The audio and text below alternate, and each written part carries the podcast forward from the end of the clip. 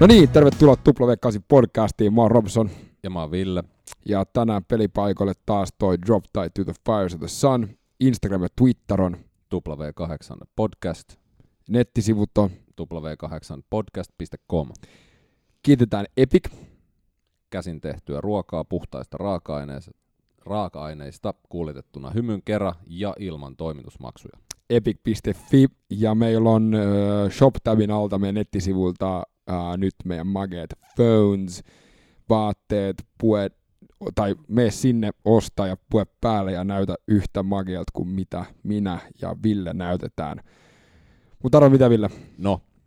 Kun Mark Twain aikoinaan sanoi, it's not the size of the dog in the fight, it's the size of the fight in the dog, niin ketä hänellä on mielessä? No tää on helppo. Sehän tietenkin ajatteli Aleksi kaikkien aikojen paras nurmista. Juuri näin. Eli tervetuloa, Leksa. Kiitos, ilo mun puolella. Tässä aikaisemmin puhuttiin, niin tämä MMA-hän ei ollut äijän eka intohimo, vaan eka intohimo oli urheilu, mutta se oli jotain muuta. Joo, kyllä urheilu on aina kiinnostanut, mutta ehkä niinku sähly oli sellainen eka, mitä kunnon lähti sitten tekemään, vaikka ei mikään erityisen hyvä siinä ollutkaan. Mutta se oli sellainen, että mitä teki vähän pidempään, vähän intohimoisemmin. Ja sitten sulla oli, taas oli akronyymi, eli KOD oli myös niinku semmoinen, mitä hakkasit. Joo, KODia tuli pelattua aika paljon kans tuossa teini-ikäisenä, ihan aamusta iltaan. Eli vähän kouluukin skipattiin sen takia. Eli meidän vanhemmille nyt selvennyksenä, että mikä tää KOD on. Joo, hyvä. Call of Duty. Itse asiassa Modern War Ferois ollut ykköstä, mitä tykitin. Vähän tässä aikojen saatossa unohtunutkin jopa. Se on itsellekin aika tuttu peli. Meitsikin on käyttänyt sitä tässä aivovammakuntoutuksessa KODia. se on kyllä aika kova. Mutta sä siirryit tosiaan sählystä räiskimään KODin maailmaan, ja mitä sä sit löysit? Sitten mä tai itse asiassa oli siinä ollut vähän vuosien varrella niin kuin aina kamppailulajit mukana kiinnostuksen tasolla, ja sitten mä joskus ihan nopeasti kävin muutamat reenit nyrkkeilyn peruskurssia teini-ikäisenä, mutta sitten tuli vähän isommin noi kamppailulajikuviot silloin. 2010 lopulla kävin thai-nyrkkeilyä ja BJJ:n peruskurssiin, ja sitten sen jälkeen aloitin vapaa-ottelun siitä. Mikä on BJJ? Brasilialainen jujutsu. No niin, okei. Okay. Ja sit niinku yhtäkkiä tuli Mixed Martial Arts. Kyllä se oli koko ajan niinku se tähtäin, että siihen aikaan oli vaan sellainen kuvio, että sun pitää käydä BJJ:n peruskurssi ja sitten joku pystylajin peruskurssi. Että se oli pakollinen paha käydä ne. Mutta kyllä siinä vapari oli niinku koko ajan mielessä ollut jo niinku 14-vuotiaasta saakka. Saiko niistä peruskursseista sellaista niinku, tavallaan yleistaitoja siihen otteluun? Tai tällaista, niinku, mitä mä nyt haen tässä, niinku jotain... No, yrität sanoa, että sait se green cardin.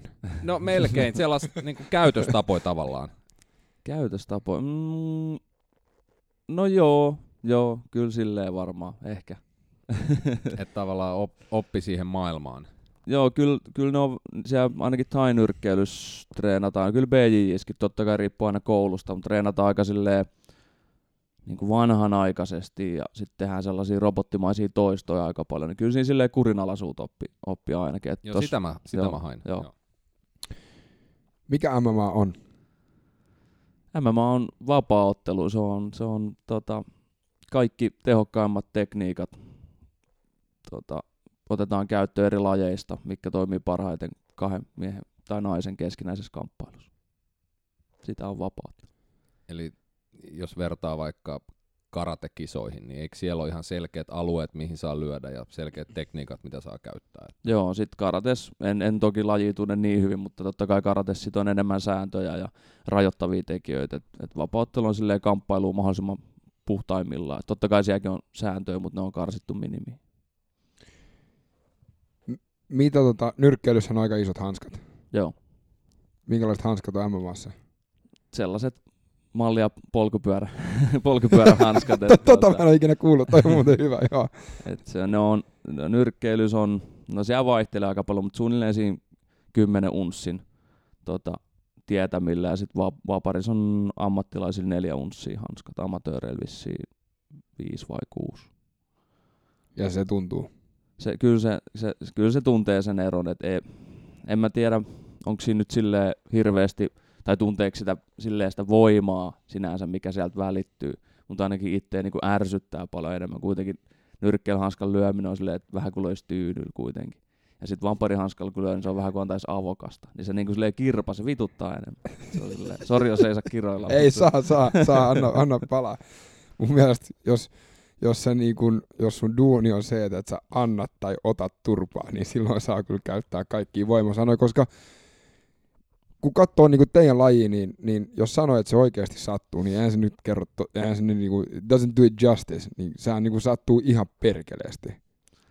Joo ja ei. Että kyllä se sattuu, mutta siihen tottuu vuosien varrella. Sitten kuitenkin esim. Otteluissa niin adrenaliini on niin, se määrä on niin iso, että ei se silleen satu. Joskus, vähän riippuu päivästä. Sitten jos on ollut vähän painonvetokin, vähän rankka tai jotain. On niin paljon eri tekijöitä, mitkä vaikuttaa sitten siihen. Et, no ihan samalla, jos sulla on huono päivä, niin kyllä se on ärsyttää ja vituttaa kaikki vähän niin kuin tavallista enemmän. Niin vähän sama siinä, että jos sulla on kunnon flow-päivä ja kaikki menee hyvin, niin ehkä silloin ne kaveri-iskutkaan ei satu niin paljon. Ja varmaan siinä ottelutilanteessa pystyt ehkä jopa arvaamaan, että sieltä saattaa tulla isku, että se ei tule niin puun takaa. Että joo, että kyllä sekin vaikuttaa ehdottomasti. Varsinkin sit, jos ei puhuta edes kivusta, vaan siitä, että niinku tyrmääntyykö vai eikö, niin siinä on niinku kaikista tärkein se, että näetkö sä sen iskun vai et. Kerro vähän niinku siitä sun polusta. Sä oot ammattiottelija nytten. Joo. Niin kerro vähän siitä polusta, miten pääsee niinku tämmöisestä mestasta kuin Suomesta niinku ammattilaiseksi. No siis Suomessahan on yllättävän paljon ammattilaisottelijoita. Et ei se silleen kato sitä paikkaa. Suomessa on hyvä liitto. Suomi on muutenkin ihan kehittynyt länsimaa, niin täällä on kohtuullisen hyvät edellytykset ammattilaisuuteen, mutta ei se muuta kuin periaatteessa. Kyllä mulla oli aina tähtäimestä, mä silleen tiesin, mihin mä niinku pyrin, mutta ei se muuta kuin reenaat vaan ja sitten ilmoittaudut amatöörikisoihin. Ei se ole periaatteessa. Ennen se toimi sillä tavalla, kun oli liitto, mutta se ei ehkä ollut niin isosti tuossa touhussa mukana. Niin, ja paljon oli muutenkin puuttuvia tekijöitä. Mutta sitten se meni silleen, että sä jossain vaiheessa ilmasit kiinnostuksen sun valmentajalle, ketkä Suomessa on tosi pienet piirit, niin sitten ne kaikki noi johtohahmot tuntee toisensa. Ja sitten sä ilmoitat sun valmentajalle, että sä haluisit siirtyä ammattilaiseksi nyt tai jossain vaiheessa. Ja sitten se tekee sen päätöksen, että onko se valmis vai et, ja sitten se ilmoittaa siitä muiden seuraajien valmentajille tai tapahtumajärjestäjille, että olisi niinku halukas ottaa matsia jonkunkaan. Ja sitten otetaan kuin suomalaisen kaa tai sitten otetaan kuin ulkomaalaisen kaa. Siitä se vähän niin kuin lähti. Periaatteessa jos olet vaikka hyvä harrastaja, sitten sä vaan jossain vaiheessa haluat kokeilla jotain erilaista, haluat saada siitä rahaa, mutta ei Suomessa se ammattilaisuus sinänsä merkitse ammattilaisuutta.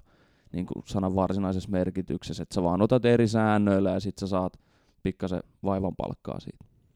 No, sullahan on tää lempinimi, vai fighterin nimi, vai miksikä sitä kutsutaan? Lempinimi on varmaan ok. Niin, onko se kulkenut tää kaikkien aikojen paras ihan sieltä amatööri, tai sieltä ihan sieltä ekoistreeneistä tähän päivään? Ei, kyllä mä siis aina itse mun pään sisällä mietin silleen, mutta eihän sellaista voi sanoa, varsinkaan amatöörivaiheessa, mutta kyllä se oli mulla aina sellainen ihan niinku tavoitekin, että mä halusin aina rikkoa ja haluan, tai en mä tiedä haluanko mä enää, vähän eri tavalla näkee nykyään menestyksen, mutta halusin aina rikkoa Anderson Silvan ennätyksen, ja sitten mä ajattelin, että jos mä rikon sen, niin sit mä oon kaikki aikojen paras, että sit se vähän niinku aina ajo tekee, mutta sitten amatööri MM-kisojen jälkeen, eikö itse asiassa, oli se varmaan ennen sitä.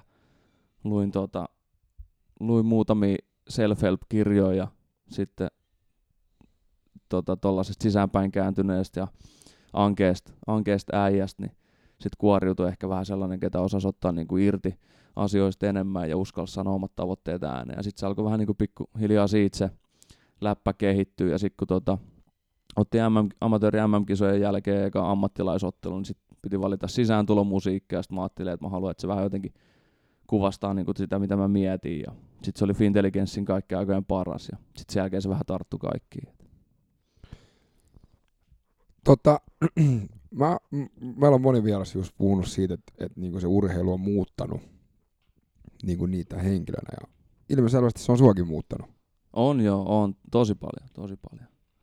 Et kyllä siis kun aina moni on silleen, että jutellaan jostain, sitten me yritetään aina tsemppaa läheisiä ja kavereita, ja ehkä jotain niinku tuttuikin yritetään aina saada ne saamaan irti enemmän itsestään, ja sit monesti tulee, että no helppohan se on sun sanoa, kun sä nyt niinku oot tollainen. Sitten mä sanoin, että vittu mä en oo tällainen. Että mä oon ollut, tiiäksä, tosi, niinku ainakin teinivuodet ja silleen, niin tosi vihainen, katkera, aika sisäänpäin kääntynyt, paitsi omissa kaveriporukoissa. Mä en halunnut tutustua kehenkään uusiin ihmisiin. Se oli vähän sehän lähiön mentaliteetti, että jos sulla on se oma jengi, niin se on se oma jengi. Ja oma huudi riittää. Niin, että kaikki muut on vähän niinku vihollisia ja sellainen ajattelutapa. Ja Sitten se jotenkin siirtyi, tai oli luonnollista, että sitten kun alkoi vapaa-ottelemaan, niin se tuli siitä, tai ilmentyi siellä sitten silleen, että halusi vaan suorittaa. Et kun oli matsi, niin sitä ajattelin vaan se, että vittu mä hakkaan toi jätkään, ja se on vaan tiedätkö, se yksi askel kohti sinne, minne mä haluan mennä, mutta ei miettinyt niin kuin se enempää. Et oli vaan vihainen, halusi hakata jonkun, sitten kun hakkasi jonkun, niin sitten oli vaan se, että no niin, mission accomplished, että ei oikein silleen pitänyt minä. Ja sitten jossain vaiheessa alkoi miettiä, että saisiko tästä enemmän irti ja voisiko tää olla kivempaakin. Alkoi vähän niin kuin pääsee kaikista vanhoista demoneista irti. Mistä sä olit vihainen? Tai kenelle sä olit vihainen? No oli ollut vähän kaikenlaista. Et ei ollut silleen mikään helpoin lapsuus. Et ollut totta kai niin kuin varmaan kaikilla tuollaisilla lamaa ja perheillä niin omat ongelmansa. Et perheen sisällä ei ollut kaikki sille aina niin smoothisti. Ja sitten koulussa oli aina sellainen tapa, me itse asiassa varmaan katkaistiin se kierre, mutta tuntui niin kuin aina, että kaikki vanhemmat hakkasi nuorempia, siis niin kuin vanhemmat koulussa. Niin, on sekin varmaan ollut siellä monella tapaa. Kaikilla muilla on ollut tämmöinen, että kaikki mutta okei. Sitten ehkä niin kuin sitä kautta, ja sitten mä oon itse ollut aina vähän erilainen, että mä oon kasvanut.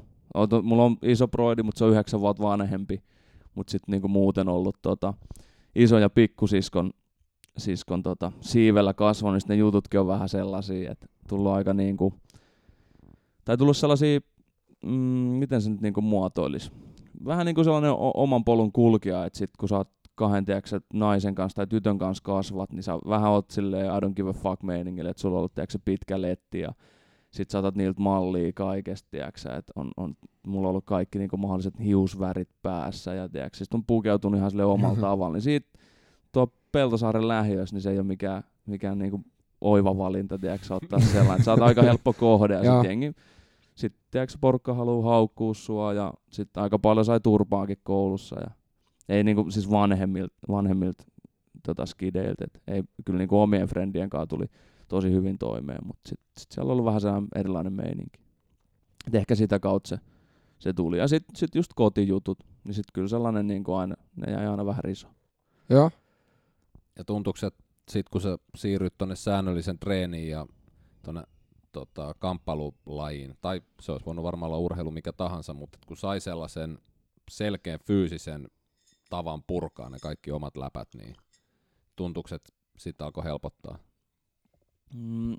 Vähän vaikea muistella, että mitä siinä kävi, mutta kyllä mä uskon, että se on auttanut isosti. Et kyllähän nyt, niin jos sulla on jotain sisäisiä demoneita, niin mitkä sua häiritsee ja tälleen, niin mikä ei olisi parempaa kuin vähän päästää paineet pois johonkin säkkiin.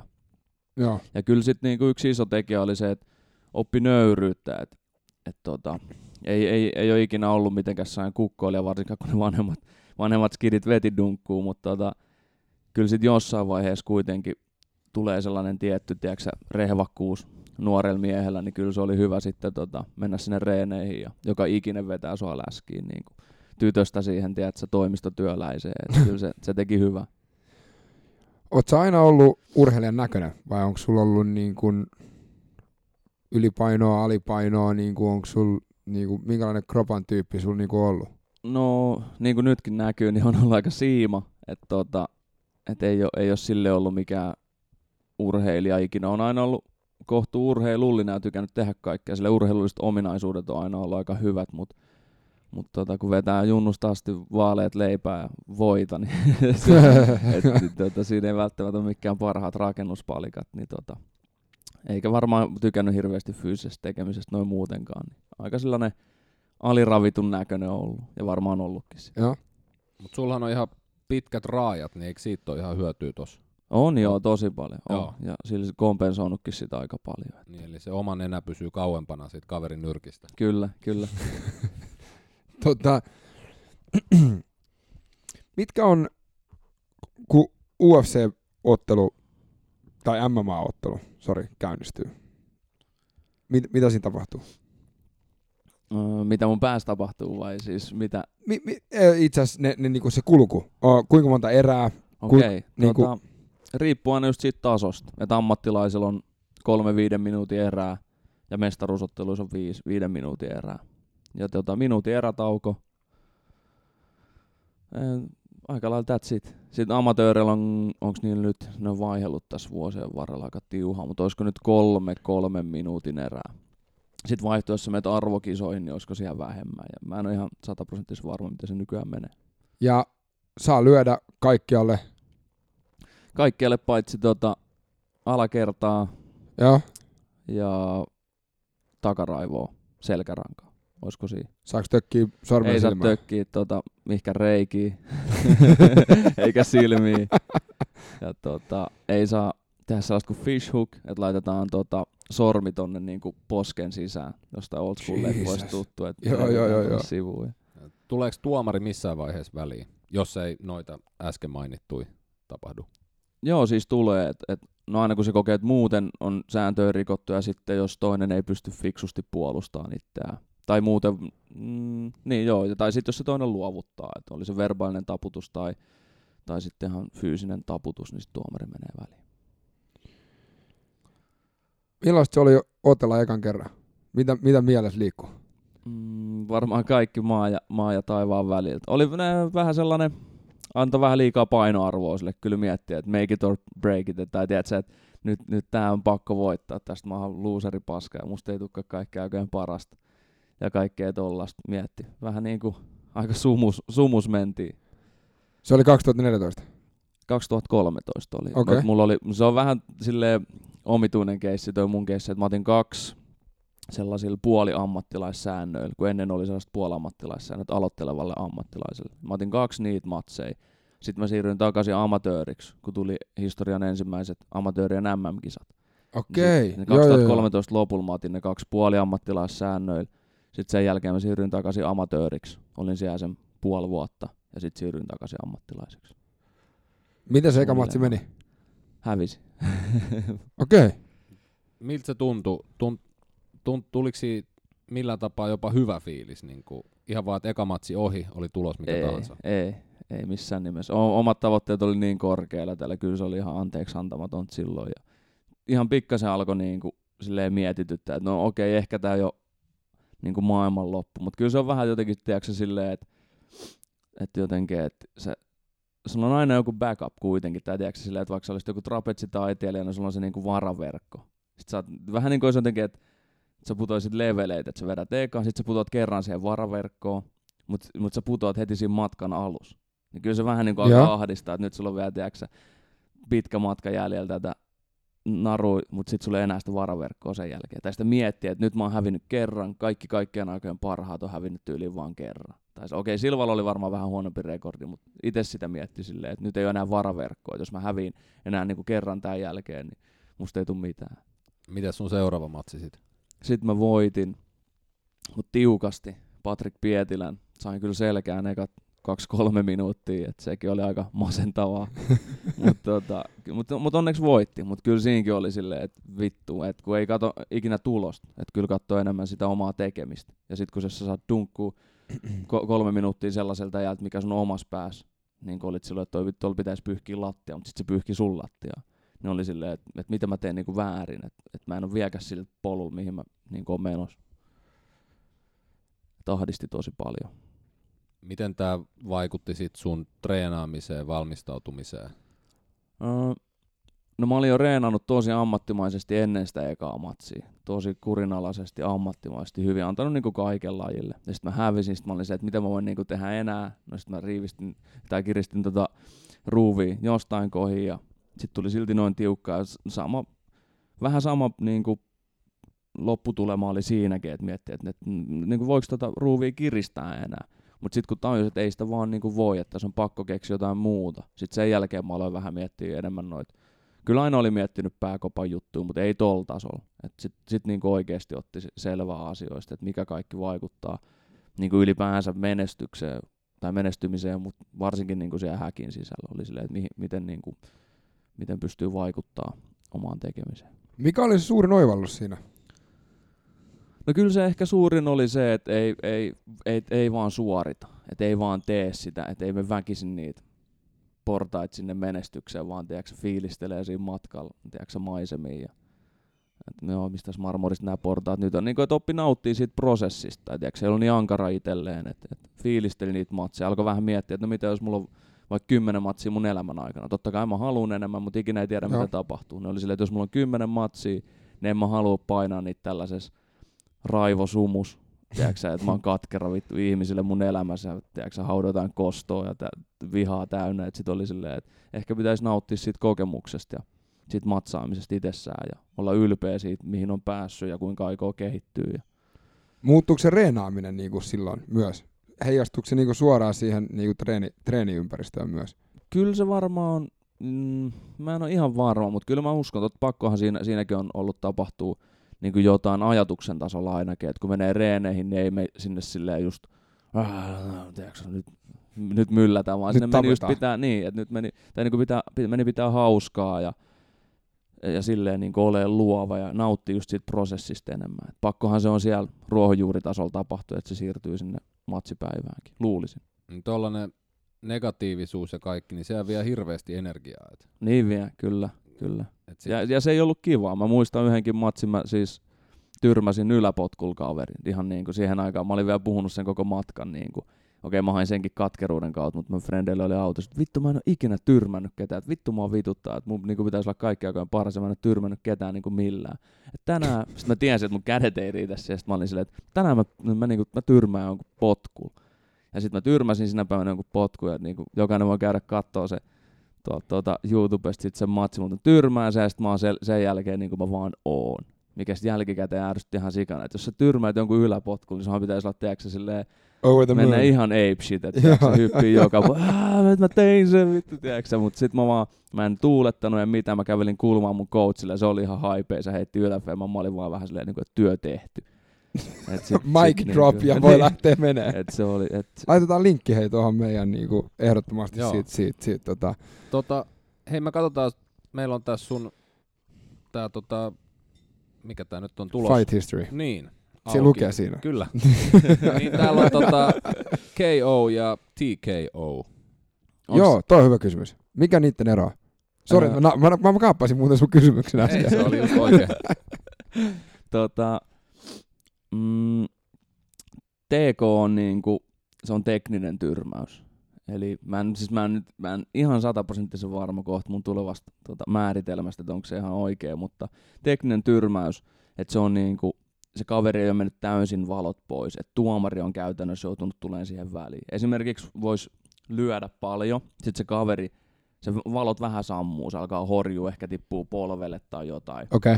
Ja tuomari joutuu tulemaan. Huomaa, että kaikki inkkarit ei ole kanotissa. Niin, ja tuomari tulee väliin.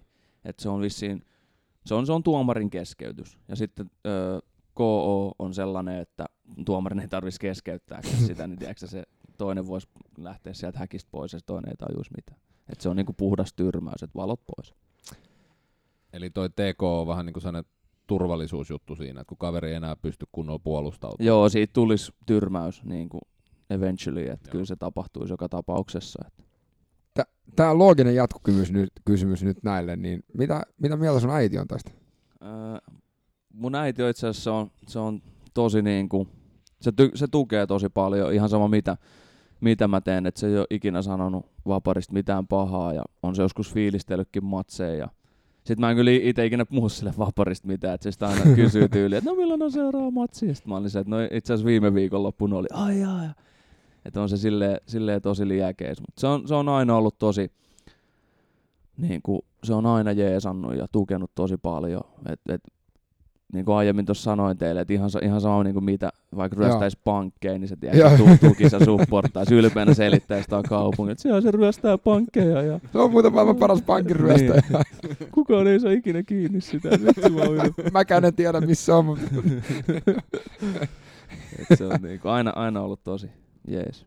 Joo, ei, mutta siis toi on niin kuin, mun mielestä toi on just makea, koska mekin puhuttiin siitä aikaisemmin, sä sanoit siitä, kun sä katsoit ekaa VHS-sää noista niinku tappeluista, niin siellä oli vaan semmosia tatuoituja niinku baaritappelia ihmisiä ja sit se karvasia niinku, kaljamahoja. Niin. Ja niinku et ei ollut niinku mitään korvien välissä, tyhjä katse ja mut se muuttui sulla, kun sä näit UFC:n, eikö se näin ollut? Joo, tai toi Ultimate Fighter-sarja silloin tuli, olisiko se tullut Subilta tai joltain Suomessa ja sit silloin niinku mä olin silloin yläasteella. No kaikki luonnollisesti sit puhu siitä välitunnilla, näittekö te, mutta itsellä niinku kolahti just eniten siinä se, että tajus, kun ei ennen oli vaan silleen, että kun oli seurannut junnusta asti nyrkkeilyä ja potkunyrkkeilyä Eurosportilta, ja niin sitten jotenkin kun näki vapaa-ottelun, se näytti niin surkealta, se näytti sen, että sinne on just sysätty kaikki niinku, ketkä ei osaa yhtään mitään, ja sitten kun näki sitä Ultimate Fighterin, tajus, että ne on kyllä ihan niinku hulluja urheilijoita. Et ehkä ne ei ole sit niin hyviä siinä tietyllä osa-alueella, mutta sitten pakko tässä on olla niinku jotain muut niinku talenttia, koska nämä äijät on kyllä ihan niinku legit urheilijoita, että hullus kunnossa ja kyllä ne oikein osaa lyödä ja potkia. Sitten sit alkoi niinku miettiä, että okei, ehkä tässä on jotain ja pitäisikö tätä kokeilla. Ja. Kun niinku miettii näin, kun me puhuttiin siitä 3 kertaa 5 minuutin eriä tai 3 kertaa 3 minuutin eriä tai 5 kertaa 5 minsaa, niin onhan sinne sykkeet ihan tapissa. No käytännössä, että kyllähän se optimi olisi se, että sä saisit pidettyä siellä vauhtikestävyysalueella siellä jossain varmaan 70-80, no nyt mä varmaan mönkään näissä pinnoissa, nyt kun mä sanon vauhtikestävyys, mutta ehkä siellä ottelussa mennään siellä 70-80 pinnaa maksimista, tai pitäisi pyrkiä siihen, että se niinku, että se, kyllä se kuntokin pitää olla sen verran kova, että se olisi niinku siellä mielellään, mutta kyllähän siinä usein, jos matsi on vähänkään vauhdikkaan, pitää lähteä vaihtaa iskuun, niin kyllähän se menee sinne tappiin. Että sitten mennään sinne tappiin ja sitten vaan painetaan niinku höyryille. Jesus. Ja tässä on varmaan hengityksellä iso rooli. Että. On joo, ja just sillä rytmittämisellä. Ja sehän usein onkin se, että sit kun se matsi on hyvä ja molemmat ottelijat, niinku, näin välttämättä aina taivu hyvin suomeksi, mutta sanotaan pace, eli se tekee, ehkä niinku tahdittaa sen ottelurytminsä sellaiseksi hyväksi ja ammattimaiseksi, että ne jaksaa painaa laadukkaasti sen 15 minuuttia, niin silloin yleisö on vähän silleen, että ei nyt oikein niinku iske, että tämä ei ole niin hyvä. Et yleensä sitten täytyy mennäkin sinne vetää kovaa. Ja.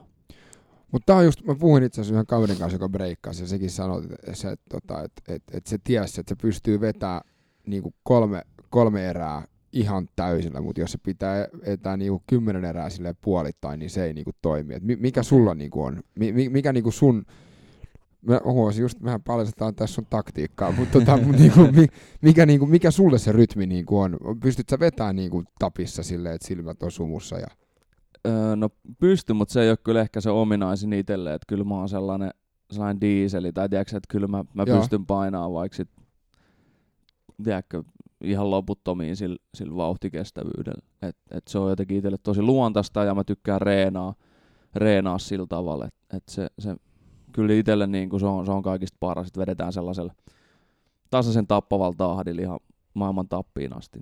Kyllä mä usein oonkin, joku on sit heittänyt, joku juttelee jonkun urheilijakaverinkaan, niin kyllä jos sinä tulisit pyörän päälle ja lähdettäisiin tuonne maantielle, niin sit normisti aina, jos joku toisen lajin tyyppi sanotaan, niin aina sitä alistuu silleen, että okei, sulla on sun juttu, mulla on mun juttu. Mutta sit kun joku sanoo tollasen, sit aina silleen, että no, et kyllä mä tiedän, että mä häviin sulle, mutta nyt sä vähän aliarvioit mua, että se on sellaista aika paljon, mitä itse tekee. Niin. Että polkee, tiedätkö, pitkän matkan jonnekin salille, tai silloin kun pystyy urheilemaan, niin polki pitkän matkan salille ja reeneihin ja tälleen.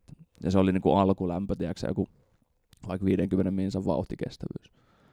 Että se oli niinku itselle sellaista. 50 minsan vauhtikestävyys? No se olikin, mun pitikin kysyä, että millä tavalla sä treenaat sitä, että treenaat sä just tollain salin ulkopuolella. Joo, ehdottomasti on oheisharjoittelu, että se on sit no usein se oli lenkki, mut sit se oli vähän niinku pakoneesta usein jos ei ollut menopeliä tai sitten oli niin hieno keli, niin sitä halusi polkea salille, niin se tulee vähän niin kuin siinä.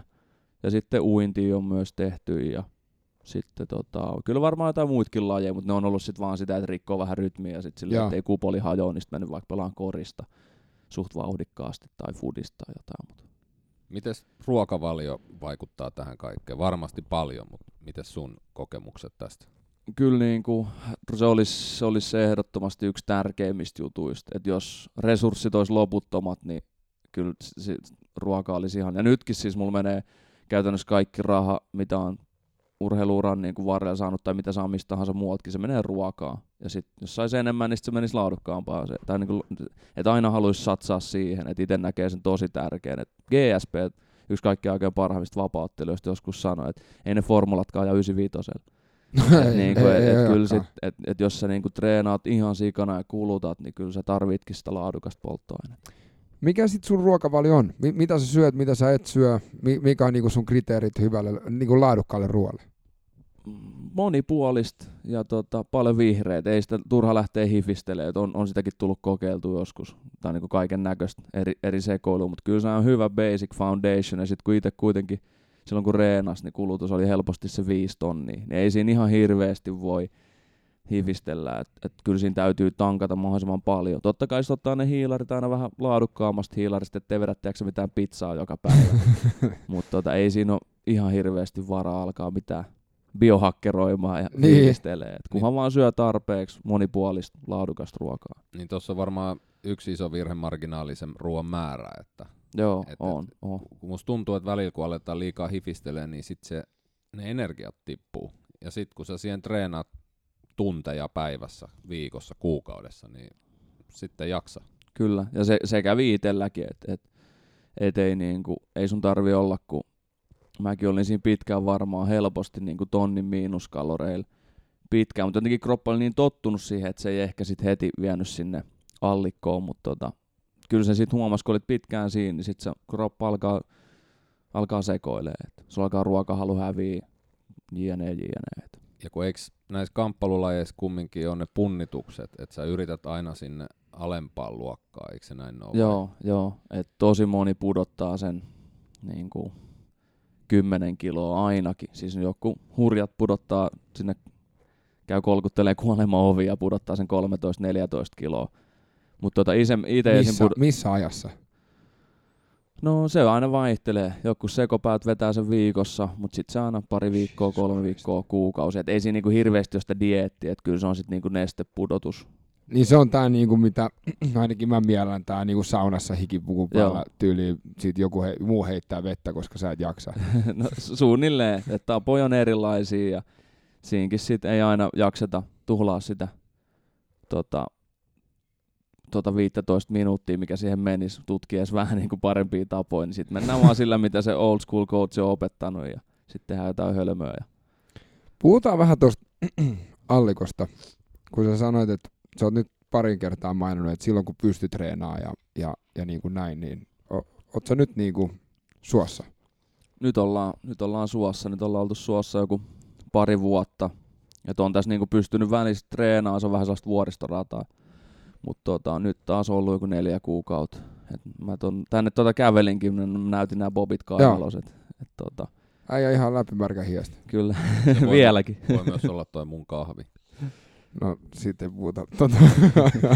Mut joo, siis kun kattookin näitä niinku sun kuviikin tässä netissä, ja muutenkin kattoo niinku just nää UFC tai niinku nää MMA-jätkiä, niin ei oo niinku unssi rasvaa missään. Ja varmaan ortoreksia on kova, varmaan niinku ylikunto on aika kova, niinku sullakin tällä hetkellä nousee sykkeet siitä vaan, että kävelee rappusia. Jep. Kyllä se, ja siitähän se lähtee, että sä yrität olla siinä tietyssä painoluokassa. Mulkin sellainen rento, oikeasti hyvän syömisen paino olisi varmaan siellä 83-84. Sitten mä aina pidin sen kilpailukaudella 7-8. Okay. Koska siitä on aika inhimillinen pudotus siihen mun painoluokkaan, mikä on 70,3. Venä vähän, ota toi uudestaan. Venä vähän. normipaino on 82-83, siitä kisapaino on 7, tai niinku tommonen treenipaino on 78, ja siitä inhimillinen painonpudotus on 70, eli sun painoluokkaa. Okei, tuo inhimillinen oli vähän väärä sana valita tälleen normi-ihmisen korvaa, mutta tolleen tuo vaparipiireissä, painoluokkalajipiireissä, niin se on ihan inhimillinen pudotus. Okei. Okay. Mitä sä huomasit aluksi, kun alkoi ongelmia tulee, että mikä niin kuin suorituskyky laski, yöunet tai jotain tollaista? No mä en huomannut niitä silloin, mutta nyt jälkikäteen, niin joo, suorituskyky laski tosi paljon. Unen laatu varmaan heikkenee, sitäkin silloin heti huomannut, mutta eka minkä huomas isosti, niin oli, no en mä sitä silloin kyllä tajunnut, mutta se olisi pitänyt huomioon, ruokahalun puute. Että oli ihan hirveä nälkä koko ajan, mutta siis ei vaan uponnut. Että sit oli vaan se, että no ehkä mulla ei olekaan nälkä, vaikka oli ihan törkeä nälkä koko ajan. Joo. Ja sitten sit itse asiassa yksi, minkä takia mä meninkin lekurille. Mä olin ihan varma, että mulla on se nivelreuma. Että siskolla oli ollut jotain reumaongelmia ja sitten ne kivut oli just sellaiset. Sitten mä menin sinne ja sanoin, että mä tulin sun luo, kun sä oot tällainen ekspertti näissä vähän vaikeissa jutuissa. Että mä veikkaan, että mulla on jotain tollasta. Sitten sä sanoin, no mitä tollasta? Mitä sä veikkaat, että sulla? Sitten mä oon nivelreuma. Sitten vähän aikaa juteltiin, sitten sanoin, että aika selkeä ylikunto. Sitten mä olisin, että no on mulla ennenkin ollut ylirasitustilaa. Mä olisin, että ei tää ole yhtään sellaista, että tää on paljon pahempi ja erilaisempi jne. Sitten se oli silleen, että kyllä se on kuitenkin aika varma, että se on. Nyt sitä harvoin itse näkee. Ja sitten me testattiin sitä. Se oli se, että no kokeile pari viikkoa vähän kovempaa. Tai niin kuin kiristää, katsotaan mitä tapahtuu. Sitten mä olin joku pari päivää. Sitten se sanoi kyllä, että heti, että jos alkaa tuntua vähän pahalta, niin lopeta. Mä ajattelin just sitä hetkinen. 2-3 päivää. Vedin siinä vähän kovempaa ja kyllä heti niin kuin meni huonommaksi. Sitten mä sanoin, että okei, että nyt mä uskon sua. Ja sitten lähdettiin purkaan sitä keissiä. Ja toi testi, niin se juttelutuokio, niin se avasi niin kuin silmät? No ei oikeastaan. Et kyllä oli niin varma, että se on jotain muuta. Et kun oli ollut sitä omakohtaista kokemusta jonkinnäköisestä ylirasitustilasta, niin se ei tuntunut samalta. Niin sit sen takia vähän kiisti sen lekurin jutut. Tää oli silleen, totta kai no katsotaan, mut oli silti, että venasi niin jotain muut ratkaisua. Vähän tiedätkö silleen, että no ota tosta toi pilleri, kuuri, sit se on siinä pääset jatkaan taas. Et ei halunnut ehkä hyväksyä myöskään sitä tosiasiaa, että pitäisi himmaa. Mä ajattelin just kysyä, että nyt kun katsoo taaksepäin, niin oliko se niin kuin ihan ilmiselvä? Oli, ihan. Niin kuin, kyllä mä nyt siis, mä just varasin uuden lekuria ja ihan vaan kun kaikki ympärillä höpöttää, että varmistanut, että onko se jotain muuta, mutta on tää niin kuin tosi johdonmukaista silleen. Et kyllä se, ja silloin se oli varsinkin tosi selkeä. Et perusjutut lähti rakoilemaan, että just kun ei ollut sitä nälkää, tai oli nälkä, mutta ei ollut ruokahalua, sitten uni alkoi kärsii, palautuminen alkoi muuten vaan kärsii, reeni kärsii, ja sitten sitä teki aika pitkään, sitten vaan kovensi, reeniä, kun mulla oli ollut käden leikkaus ennestä, niin mä oletin vaan huonossa kunnossa. Niin, kun sehän laskee 3 viikossa se kunto niinku ihan täysillä. Kestikö sul kauan sit ymmärtää ja hyväksyä, että ei niinku ehkä päivässä tai edes viikossa mene, että oikeasti vähän rajoja isommaksi tämän palautumisen kanssa? Kyllä siinä meni jonkin aikaa. Kyllä sitä heti oli silleen, että no okei. Et lekuri sanoi 2 viikkoa ja yleensä menee 2 viikkoa. Kyllä tässä menee 2 viikkoa. Sitten jossain vaiheessa oli silleen, että no ihan maks 2 kuukautta. Sitten sitä pääsikin itse asiassa backiin aika nopea. Sitten sitä vetikin. Sitten oli silleen, että no okei, nyt mä oon niinku kunnos. Vaikka ei todellakaan ollut kunnos. Mutta sitä ehkä taas koko ajan vetosi siihen, että mä oon vaan huonos kunnos. Sitten se meni niinku ihan tosi huonoksi. Ja sitten oli se, että okei, ehkä tää vaatii enemmän aikaa. Ja sit otti rauhas. Sitten pääsi uudelleen kuntoon. No sit teki vähän niinku sama virhe, mutta eri tyylillä. Otti rauhallisemmin. Mutta sitten ei huomioinut kaikkea niinku kokonaiskuormitusta ja tälleen. Ja ei tainnut pitää välttämättä niinku kevyttä viikkoa, koska se koko viikko tuntui kevyeltä. Sä reenaat muutenkin peruskuun. Niin, mutta ei tajunnut silloin, että sen hetkiseen niinku Aleksiin niin se kuormitus oli aika saatana rankkaa. Vaan oli koko ajan, että no vittu, mä reenaan 2 kertaa päivässä ennen, plus kaikki oma sekoilu vapaa-ajalla. Tää on ihan niinku vauvan paskaa. Tiedätkö, että mä hoidan tämän vasemmalla kädellä. Se oli tosi raskasta silloin. Ja sitten se meni uudelleen. Ja sit kestikin palautua taas tosi pitkään. Ja sit sen jälkeen teki virheen sille, että ei fyysisesti kuormittanut, mutta kuormitti henkisesti. Ja nyt se, siinä aina tulee se tiedätkö, että sä pystyt treenaamaan 2-3 viikkoa, sit sä palaudut. Alkuun se oli se pari viikkoa, sit tiedätkö, kuukausi 2, sit 3 kuukautta. Nyt se on aina silleen vakio, että ei tarvitse kuin vähän mennä överiksi. Ihan niin kuin päiväskin voi napsahtaa kaapelin selkä. Jeez. Ja sä oot 4 kuukautta pois.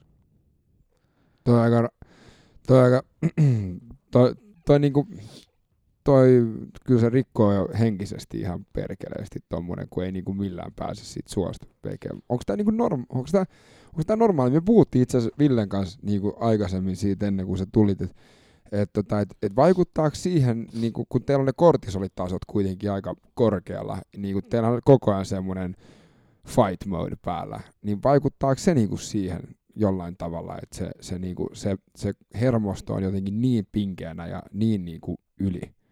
Kyllä mä uskon, että se vaikuttaa, mutta sitten varsinkin se, että kun se, ehkä se sun niinku,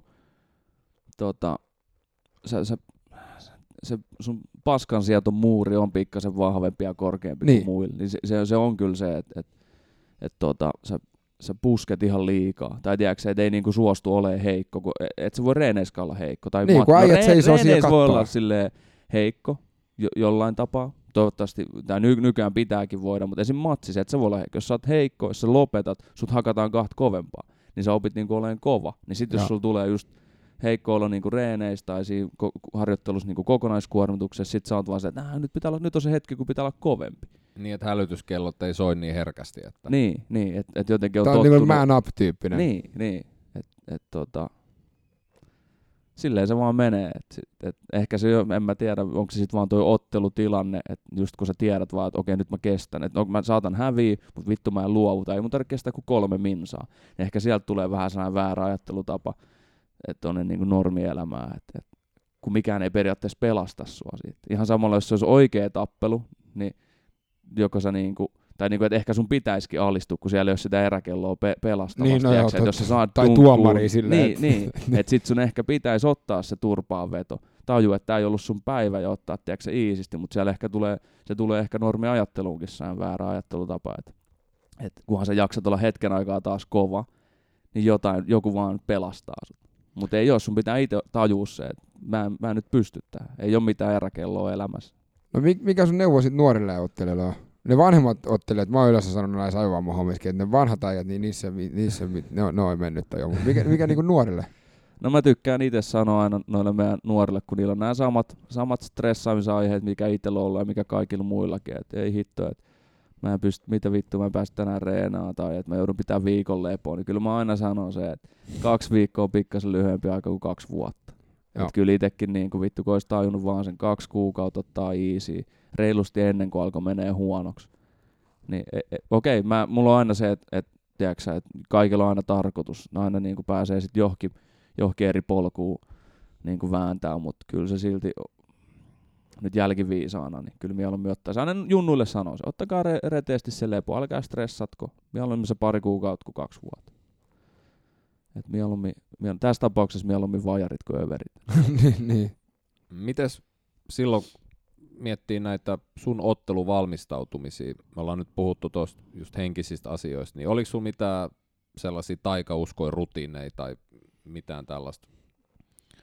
On mulla varmaan itse asiassa ollut jotain aika rankkoikin taikauskoja ennen matsia, mutta ei niinku muuten, ei ole silleen mitään ruutia, kunhan kaikki vaan on silleen, tai pitää itse sen tilanteen mahdollisimman normaalina. Et nyt jos tulee matsi, niin sit vaan haluaisit, että kaikki olisi normaali. Juttelet samanlainen friendien kanssa muutama minsäinen matsi, tai okei ei muutama minsäinen, mutta 10 minsäinen matsi, niin juttele etät ihan samat läpi, voit haukkua mua, niin kuin, tai tiedätkö silleen, että ei ole mitään, en mä halua olla missään, tiedätkö, kananmunan kuoren sisällä. Tai silleen, että mä haluan... Niin, että sieltä pitää tulla sitä samaa paskaa, mitä normisti, kun sä oot pelle, vittu. Tai vähän sellaista, niin kuin, että, koska sit se alkaa pelottaa, jos ihmiset ympärillä jotenkin niin kuin kokee tarpeen suojella sua, niin kyllä sä heti mietit, että tarviiks mä sitä. Niin, jos ne alkaa pelkää, niin säkin pelkäät. Niin. Tai niin kuin kyllä, sillä... niin, kyllä se menee noin. Meinasin sanoa, että en mä pelkää. Kyllä sitä kuitenkin pienellä tasolla aina on silleen, että miksi nää kuumoilee. Ihan samalla, jos ennen oli silleen, että hei, mä otan tota vastaan. Sitten sä katsot sun frendejä ja sanoo, okei. niin kyllä sä näet se, että ne ei luota suhun tai saat sille, luulet sä, että mä voitan? Ei kun joo, kyllä sä voitat. Niin kyllä se ahdistaa enemmän kuin se, että ne sanois suoraan, että holy shit, nyt mä en välttämättä ottaa sitä matsia. Se on kivempaa, se on niinku, niin mä haluan sen saman aina ennen matseja. Et samat läpät, tiedäksä, kaikki ihan normaalisti kuin ennen. Sitten kun se muuta minsa niin kuin ennen matsia, sitten ollaan, ai niin, matsi oli, okei, nyt me hetkeksi ihan Johneen ja ota pari henkosta ja sitten mennään. Mutta niinku muuten mennään ihan normaalisti, tiedäksä, ei stressata. Se on hyvä. Se on siksi niinku tärkeää, että sulla on se, niinku, se entourage siinä niinku ympärillä tavallaan, että ne pystyy niinku ne äijät sanoa. Joo. Ja se on tosi tärkeää, että ne on niinku, että se on se sama jengi ja sitten, että ne on normaaleja. Mä tykkään tosi paljon. Meillä on sellainen, tekisi meille sanoa Junnu, mutta ei sekään oikein enää Junnu, mutta Aarolaisen Joel voitti viime vuoden lopulla MM-hopeeta amatööreissä. Pitkäaikainen reenikaveri ja hyvä ystävä, niin se on aina ollut sellainen tosi, useimmat ehkä suojelee sua, mutta se on ollut aina sellainen, että tiedätkö, että jos itsellä on ollut vaikka joku heikompi aika elämästä, ei ole pystynyt keskittymään omaan lifeen, että joku pikku venttiili aukeaa jostain silleen, että vittu toi oikea ammattilainen on ihan paska. Sitten se on heti silleen, että vittu säkin olit paska silloin, ja silloin tiedätkö, se pistää sut heti ruotoon. Mitä sä selität täällä jossain Suomessa kuplassa, että sä oot kingi silleen, että vittu sä oot ihan loser. Et sä oo mitään. Tiedätkö, sä voitit amatöörien maailmanmestaruuden, että sulla on pitkä matka huippu. Se heti niinku, se on ollut melkein aina mulla. On mulla ollut kaikki vaihtelevasti noilla ottelureissuilla messissä, mutta kyllä se, jos pitäisi valita, niin kyllä se olisi aina siellä top 3 messissä, tiedätkö noissa reissuissa, hotellihuoneessa. Tulee vastapallona takaisin. Niin, se on heti, se ei annus yhtään mennä siihen leijuttaa. Kenen kanssa, niin kuin sä sanoit äsken, että kun, jos sä sanot sun kaverille, että sä ottelet tätä vastaan, niin ne on silleen, että wow. Mutta kuka nämä sun niin kuin, ottelut suunnittelee?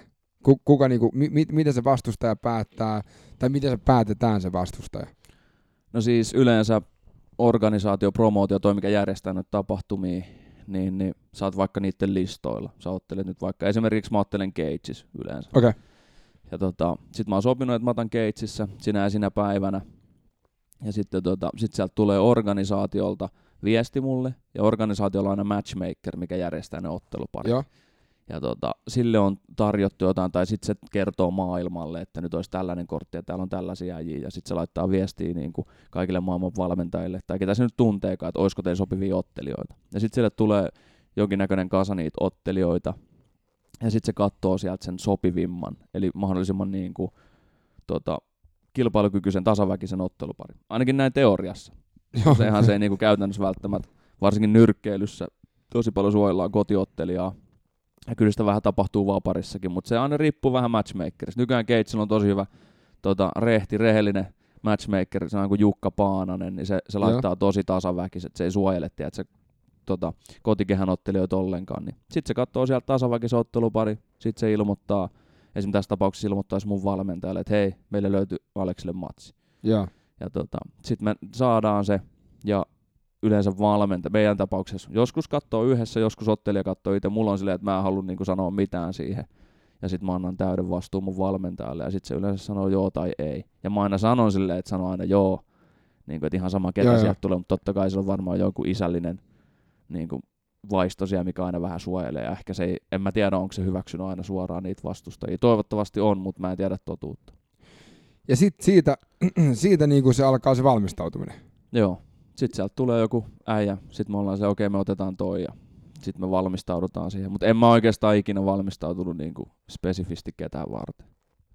Niin, että sä et ole semmoinen, että sä katot tuntikaupalla jotain YouTube-videoa tai katot sä niinku millainen se äijä? Ei, mulla on ollut aina se, että sit kun mä pääsen sinne kovalle tasolle, mä alan tekemään sitä. Että sit kun ne marginaalit siihen voittamiseen on niin pienet, tai se ero niinku siellä huipulla. Niin, sit kun se on se promillepeli. Niin sitten. Mut niinku tässä se olisi tarpeellista, mutta mulla on jotenkin sellainen, että niin kuin mä sanoin aiemmin, että se tulos ei ole niin tärkeä kuin se, että mitä mä niin kuin oon. Ja mulla on nyt ollut se, että mä haluun, tai pitkään ollut, että kyllä mä haluun sillä mun peruspelillä. Mä haluun voittaa tämän tason äijät niin kuin vähän silleen, voisi sanoa, että huonona päivänä. Ei välttämättä huonon päivän, mutta silleen, että en mä halua voittaa sen takia, että mä tiedätkö, että laadin täydellisen suunnitelman. Mä löysin sen äijän. Se äijä on vaikka 90-pinnaisesti mua parempi, mutta mä löysin sen reijän sille 10% voittaa se, niin voitaan se. Kyllä se olisi vähän sellaista, niin kuin, onko mä sitten se oikeasti se hyvä ottelija vai onko mä vaan, tiedätkö, no okei, no fiksuuttahan se on, mutta Mutta se ei ole mun tyyli tehdä. Kyllä mä sit haluan enemmän sitä krediittiä itselleni siitä, että mä oon oikeasti taidokas ottelija. Vähän kuin voittais, tiedätkö mä katsoin tuossa futista. Ja. Yksi päivä oli toi, oli Saksa-Ruotsi. Ja. Sitten mä katsoin sitä, sit koko ajan Saksa dominoi, sai hulluja tilanteita, tiedätkö, meinasi tehdä maaleja. Sitten oliko se tasa vai tyyli johtiksi Ruotsi? Mä en nyt muista, mutta silleen, että... Ne veti 1-0 ensin ja sitten 1-1. Tämä itse asiassa ainoa fudisottelu, mitä mä oon kattonut. Niin okay. Ja sitten se oli silleen, että oli koko ajan se ahdistus, että niin et mitä helvettiä, että ei tää näin voi, tiedätkö, mennä. Että tää on okay. Väärin, että... Niin kuin, et mä ymmärtäisin, jos Ruotsi olisi ansainnut sen voiton jotenkin, mutta tiedätkö, olisin muijallekin silleen, että tämä niinku ärsyttää. Et nyt mä ymmärrän, miksi niinku aina sanotaan, että se kannustetaan altavastaajaa. Mutta mä olin silleen, että kyllä mäkin yleensä, mutta sitten mä olin silleen, että jos se altavastaaja ansaitsi sitä voittoa, niin tosi vaikea kannustaa sen puolesta. Tiedätkö? Ja sitten mä katsoin sitä matsia, mä olin koko ajan, että tämä on niinku väärin, että Saksan on pakko voittaa, ne ansaitsee sen tai niinku saada jotain. Ja sitten sieltä onneksi tuli se.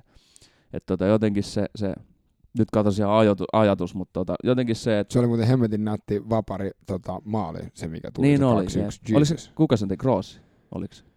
En mä muista, mutta kuitenkin se oli... Mä itse asiassa tiedä. Se oli tosi magee, mutta mä unohdin kokonaan, mistä me niinku höpötettiin, mutta jotenkin se... Ei, mutta tää valmistautuminen, sä olit puhumassa siitä, että sä et anna ittees vielä kattoo video niinku, ja valmistautua silleen. Niin, se, just se, että olisiko Ruotsin pelaajat oikeasti pystynyt olemaan ylpeitä. Okei, se ei ollut niin yksipuolista oli se silleen, mutta niinku pystyisikö ne olemaan ihan ylpeitä, me oltiin parempi joukkue kuin Saksa. Pystyisikö ne niinku sanoa? Tiedätkö, tai sit joku esimerkki, tiedätkö, että tulee joku hullu sattumus, sä oot vaikka juoksija, sitten että kaikki sun EL, onhan näitä luistelukisoja, että kaikki sun EL kaatuu, sä oot se surkein luistelija, mutta sä voitit, kun kaikki kaatuu. Se australialainen, mikä voitti sen short trackin. Pystyt sä kattoon peiliä silleen, että god damn, mä oon hyvä luistelija. No esim. Ammattipyöräilyssä siellä, jos kaverilla käy joku tekninen fiba, kumipuhkee tai jotain, niin ne tyypit, ne jää oottaa, että ne ei lähde siitä suoraan. No siellä tajutaan niin. Se, että en mä niinku halua tätä. Että sielläkin niinku se on tosi tulos, niinku se on se aika, mikä ratkaisee. Jos sä voitat jollain tosi märällä ajalla jonkun merkityksettömän mitalli, niin what? Et mulla on se... Mut sit taas pakko mennä tähän, niinku, tähän australialaisen pikaluistelukeissiin, koska sanotaan, että 75% sit menestys on se, että sä uskallat niinku ilmaantua paikalle. Niin, kyllä. Ja se äijähän on ilmaantunut paikalle. Totta. Ja ihan niin kuin Ruotsikin, nekin ilmaantui paikalle ja sanoi, perkele, nyt niin kuin, let's give him a run for the money. Kyllä. Ja mut kyllä mä ymmärrän vähän niin kuin, mun mielestä siksi niin kuin urheilu ei välttämättä aina ole niin kuin, mun mielestä joku sanoi sen sika hyvin, että koripallo on hyvä ja tasainen laji, koska siinä tehdään niin paljon pisteitä, että se väkisin tulee se niin sanottu oikea tulos. Yep. Mutta siksi mun mielestä urheilu on niin mahtavaa, koska tiedät sä, punakone kaatui kerran USA:n niinku käsissä ja niinku näin, ja siksi niinku vedonlyöntitoimistot ja veikkauskin tekee ihan niinku hyvää massia. Ja toissapäivänä oli F1-kisat ja siinäkin Mut joo, ei siis niinku Me ollaan puhuttu tosta hetki sitten siitä sun ylikunnosta ja lähinnä siitä, että se on nyt päällä ja näin poispäin. Mutta mitäs sellaiset niinku tilapäisemmät vammat sit siinä niinku otteluuralla tai treeniuralla? Sä sanoit, että käsi leikattiin. Joo, ja mä uskon, että se oli kans aika, niinku, tai liittyi tuohon ylirasitukseen. Et sen takia, niinku, usein mä muutenkin sanon aina, että niinku vammat on 99% omaa vikaa. Et jossain sä oot niinku munannut, että lämmittelys, muuten vaan valmistautumisessa tai tiedätkö, kropan huollossa, siinä oikeaoppisessa harjoittelussa. Et se on niinku aina omaa vikaa. Siinä varmaan oli aika ylirasittunut, kun se käsi meni, mutta siis muuten käsi on mennyt. Kyynärpäästä meni toi side poikki. Sitten polvesta sivuside osittain repes ottelussa ja sitten kädestä on mennyt luupoikki. Eli voisi kuvitella, että just raajat ja varsinkin nivelet on kovilla painissa. No on silleen, mutta sitten taas ei. Et itsekin kuitenkin aika monta vuotta teki kovalla tasolla.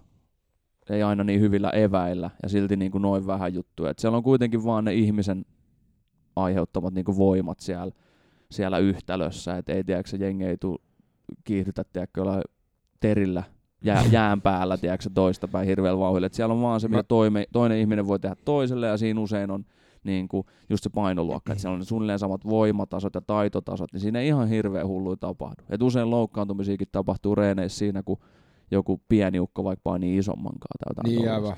Mitä sitten nenä, hampaat, leuka, no siis silmä? Yllättävän vähän. Mun tyyli on aina ollut sellainen, että mä en oikeasti halua niitä iskuja. Että mä niinku perustan kaiken silleen, että sellaiseen reaktiopeliin, niin sitä aika vähän tulee osumaan päähän. Mutta itse leuka on joskus silleen lievästi venähtänyt, mennyt sijoiltaan. Sitten jotain snadia pommia nenään, niin sitten toi nenä niinku tukkoo. Ja ruusta, joo. Niin, mutta ei mitään niinku sen kummempaa. Se on mielenkiintoinen fiilis, kun sulla menee nenään, sä et pysty hengittämään. Niin se on ihan sairas setti. Kyllä. Ja siinäkin on joku tyyli, onko se, miten hitto se menee, että sun nenä jotenkin X määrän niinku ajan välein, se huoltaa aina ton toisen, tiedätkö, käytävän tai jotain. Ja sen takia, jos sulla voi saat nyrkkele tai jotain tullut pommi niinku nenää, niin toi toinen niinku sijarain on sun koko ajan tukos, mutta sitten kun se huoltaa sitä toista, niin silloin se usein, tai kun ne molemmat on, tiedät sä, tukos, siinä on joku tollanen läppä, niin sitten se on härä huomaa, että sitten kun tulee se sykli, että sulla on vaikka oikea sierrain tukos, sitten tyyliin se huoltaa sitä vasenta samaan aikaan, että sä oot just silleen henkität suukautta, vaikea nukkuu. Ja mä sain kerran baarissa turpaa ja sitten 4 vuotta myöhemmin niin yksi kaveri veti joukkokaveri veti lätkämailla nenää ja sitten se kuului naksi ja sitten se aukesi se nenä. Se oli ihan sairas setti. Ei, mutta se oli ihan hyvä. Hei, piti kysyä, aivotärähdys on aivovamma.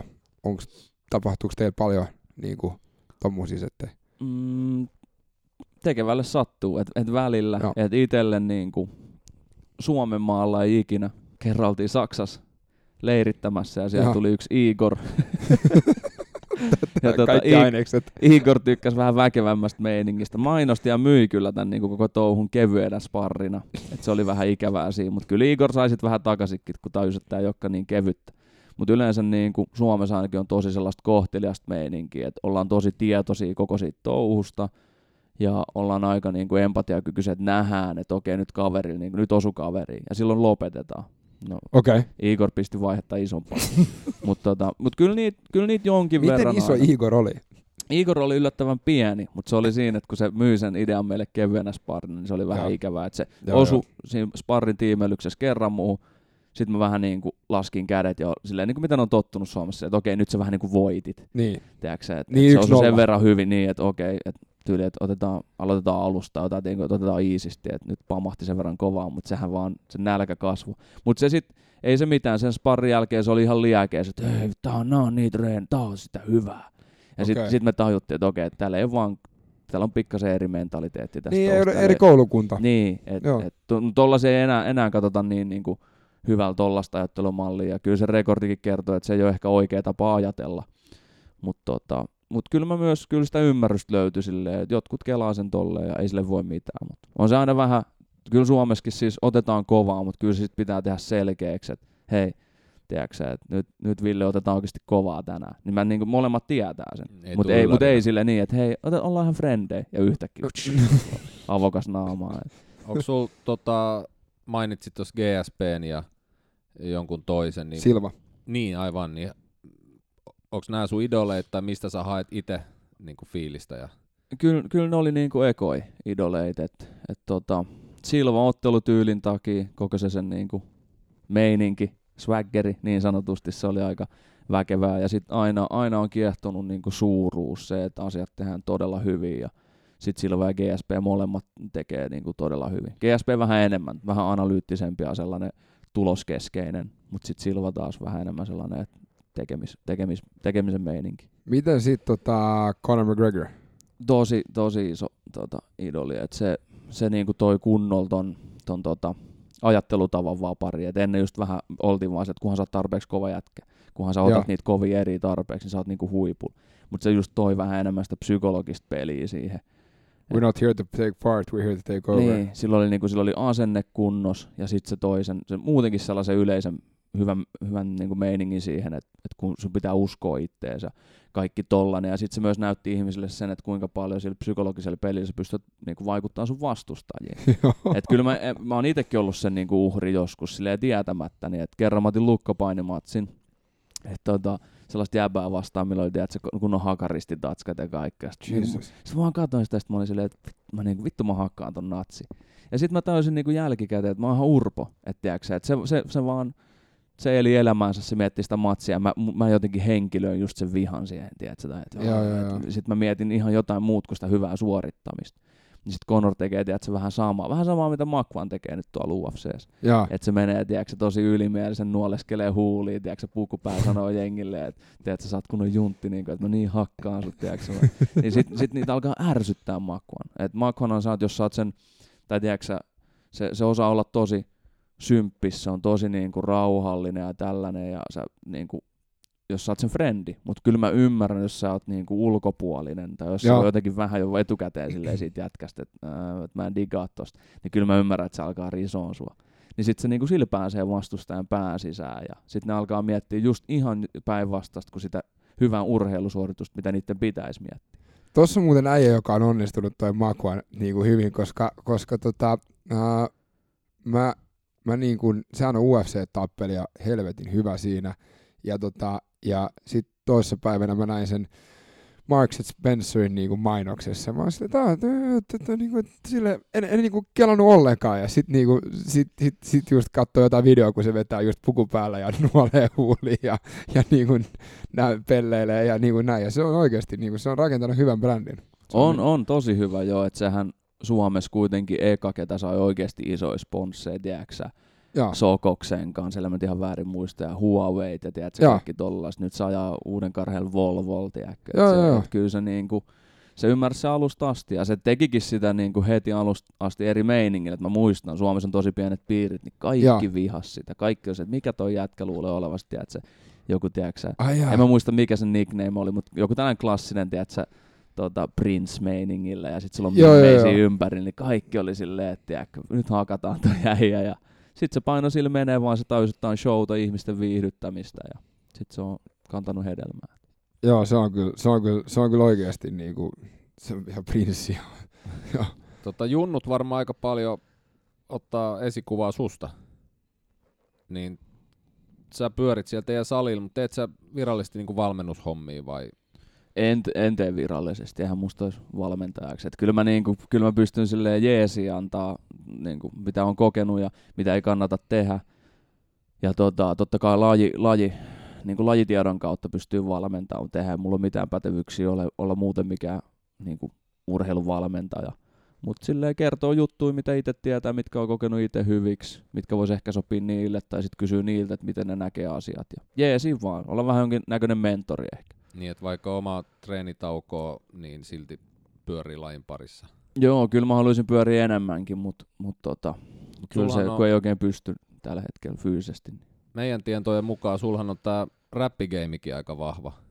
Joo, tänne niin vahva, mutta No meidän tietojen mukaan, niin Sä oot lähtenyt niin laittamaan vähän liekkiä siihen intohimoon. Joo, se on aina ollut sellaista. Tai siis mä oon aina digannut räpistä. En mä ikinä kirjoitellut mitään niin kuin ennen, mutta mä oon aina digannut tosi paljon siitä ja arvostanut niin kuin, taitavia räppäreitä. Et en niinkään ollut sellainen biittien fiilistelijä. Tälleen. On sitäkin, mutta enemmän aina sitä niin kuin, räppäämisen taitoa ihannoinut. Sitten kun tuli toi loukkaantuminen ylikunto, niin sit oli silleen, että no vois kokeilla tätä. Sekin oli silleen tosi vahinko, että friendi niin kuin puhui siitä alun perin. Että haluaisitte tulla joskus studiolle niinku räppää. Ja se ei siis tehnyt mitään räppihommia, se oli hevari, mikä tiedät, se alkoi freestylaa. Mutta sit mä en mä aluksi niinku kiinnittänyt siihen mitään huomioon. Mutta sitten jossain vaiheessa mä laitoin sille viesti, olisi siisti näyttää niinku mun friendille, ketä räppäs. Se studio, missä oli hommissa silloin. Ja sit mä olin silleen, että olisi myös siisti niinku, että nähdä, että mitä se tekee. Silleen, ei se ollut sen duuni, mutta se jeesa oli siellä, koska oli vähän silleen, että no yleensä tiedät, että sä tapaat jonkun, niin mä oon Kimmo, mä oon Raksalla töissä. Mutta sit kun se oli se, että mä oon ääniteknikko, sit oli se, että niinku, mitä sä teet? Ja sit mä halusin nähdä sen. Sit mä mentiin sinne studiolle, no sitä ei hirveästi kiinnostanut näyttää, mitä se osaa, vaan se iski mikin eteen, oli se, että nyt freestylataan. Sit en mä osaa freestylaa, sit mä olin silleen, että me kiisteltiin pitkään, että mä en tohon niinku vedä. Sit se oli se, että no, kirjoitellaan 15 minsaa ja räpätään siitä. Sitten no se kuulosti jo järkevämmältä. Joo. Ja sitten ei siinä kirjoitettiin 15 minsaa ja sitten räpättiin ja kyllä mä olin koukus heti. Oli silleen, että hei hitto, että mähän vedin ihan hyvin. Ja sitten se oli tosi kivaa. Et niinku, varsinkin kun puitteet oli kunnossa, eikä ollut tiedätkö, mikään vaatekomero trendi luo huonon mikkiin. Et se oli niinku, siitä se lähti. Ja se johti X Factory. Joo, että sitten heti tuli, mulla oli se eka nauhoite ja sitten mä näytin sen mun broidille, kun se on kuitenkin räppiä jakaan sitekin ja ei mulla fani ollut joskus ja kun vieläkin kuuntelee räppiä, niin se oli heti silleen kanssa, että no mitä vittu, äijähän niinku osaa vetää ja sitten siellä on frendejä, ketkä räppää tuo Riksus ja sitten se näytti yhdelle meidän yhteiselle frendille ja se oli heti silleen, että hei nyt mennään tiedätkö, kahville, että nyt pitää jutella ja pyysi heti mukaan sellaisen bändiprokkiksi ja niiden studioporukkaa ja sitten mä menin niinku siihen. Sitten tehtiin kaiken näköistä, sitten se vähän jäi, se touhu, ei ehkä ihan niin kuin kaikkien noi tavoitteet kohdannut, että oli vähän eri motivaatio jengi liikenteessä. Sitten tuli sellainen fiilis, että olin heittänyt ekan keikankin Espoon Kivenlahdessa. Oli silleen, että se oli siistiä. Sitten mä olin käynyt itse asiassa tuolla Sonilla okay. Pyörähtämässä, demottamassa yhden biisi. Ja sitten oli silleen, että ei hitto, että pitäisikö kokeilla tätä. Ja sitten tuli sellainen fiilis, että voisi niinku oikeasti yrittää, laittaa hetken aikaa niinku kaikki tähän ja katsoa, mihin se johtaa. Ja sit mä olin siinä jonkin aikaa demotellut tolle asteelle, kun se oli mä olin laittanut yhden biisin YouTubeen ihan läpällä. Ja sit se oli tykännyt tosi paljon siitä. Ja sit se oli silleen, että, ei, niinku, että tästä voisi oikeasti tulla jotain. Ja sit se oli silleen, että, niinku, että laita aina vaan lisää kamaa, niin katsotaan. Eihän mä en tiennyt yhtään, mitä on demottaminen. Mä en tiedä, mitä se haluaa kuulla tai mitä mä haluaisin vaan näyttää silleen, että mä saan räppää. Mikä sun räppinimi oli? Ei mulla ole. Mä oon laittanut jotain, varmaan tää niinku tuolla Lexa on mun vaparis mun lempinimistä, mä niinku laitoin sillä, mutta en mä tiedä haluanko mä jatkaa sillä. Mut sit mä vaan demotin asteelle koko ajan kaikkea. Sit mä en yhtään tiennyt mitä mun pitäisi näyttää sille. Mä oli vaan silleen, että mä haluan näyttää, että mä saan räppää. Sit mä laitoin sille kaikkea vaan, missä yritettiin olla teknisiä. Ja sit sitä alkoi oppia, se antoi aina vähän palautetta. Ja sit mä laitoin silloin tällöin. Silleen, mutta sitten tuli just se, että nyt niin kuin olin. Sitten mä laitoin sille varmaan joku 5-7 niin kuin demoa aika lyhyen ajan sisään. Miksasin ja masteroin niitä. Tyhmä sanoa miksasin ja masteroin, koska ne oli ihan säälittävää. Mä en ole ikinä tehnyt sitä. Mutta oli vaan koneella koko päivän studiolla, nauhoittelin ja sitten yritin jotain rapia kasaan, että se ei kuulosta ihan hirveältä. Ja sitten mä laitoin silleen Räppäät suomeksi vai englanniksi? Suomeksi. Ja? Suomeksi. Ja sit me hetken aikaa oli hiljasta. Ja sit tulikin toi X Factor case. Frendi suositteli, että kannattaisi mennä niinku siihen, että siellä voisi olla ihan hyvin näkyvyyttä. Kuitenkin se on tosi vaikea, tiiäksä, artistina saada sitä nimeä. Ellei se ole se sun ykkösjuttu, sä tiiäksä, pistät someen ja sä laitat YouTubeen videoita ja kaikkea tollasta. Niin sit oli silleen, että no sinne voisi niinku mennä näyttää. Et kuitenkin siinä on kohtuu iso yleisö ja tälleen. Voisi mennä näyttää, että osaa. Ja sä vedit siellä niin. Oman biisin siinä. Joo, omiin sanotuksiin. Siinä oli 3 vaihetta ja sit viikas mä munasin täysin. Mutta niinku muuten siis omia lyriikoit vaan. Ja. Onko se eri lailla se jännääminen, kun menee lavalle, kun menee häkkiin?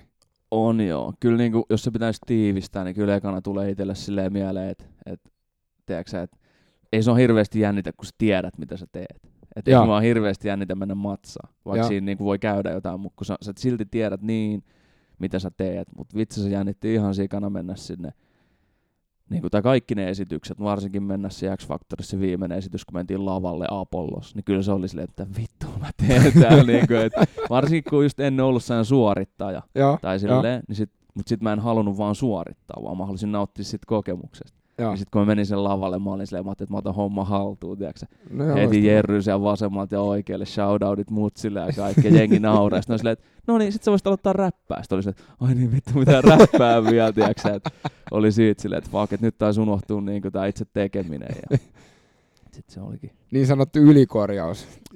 Jep. No, ihan sikasistiä. Mut räppiura elää silti. Elää joo, kyllä se on saanut hyvin.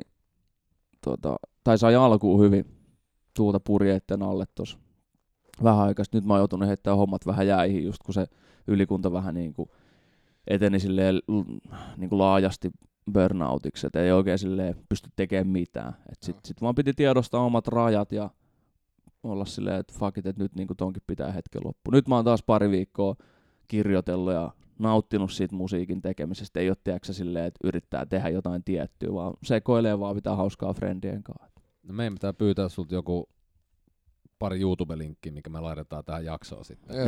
Ehdottomasti. Sitten sä oot junnannut selostajan hommia.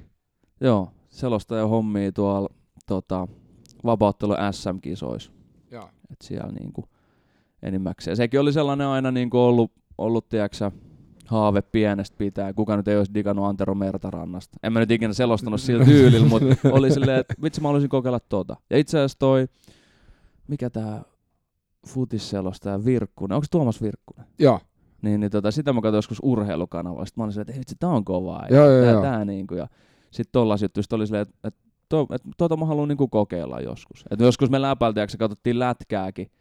Ja sit selosti itse, niinku, että oli silleen, että mä kuitenkin, tai silleen pystyy, jos haluaa, niin pystyy puhumaan esimerkiksi tosi nopeasti. Mä hauskuutin aina kavereita. Mä imitoin aina kaikkea, ja sit mä vedin sellaista nopeat selostut, mutta sit mä selostin aina jotain dorkaa. Sit ne digas siitä. Sit mä olin silleen, että ei vitsi, tätä voisi tehdä joskus tosissaankin, ettei niin vetäisi niinku ihan pelleilyksi.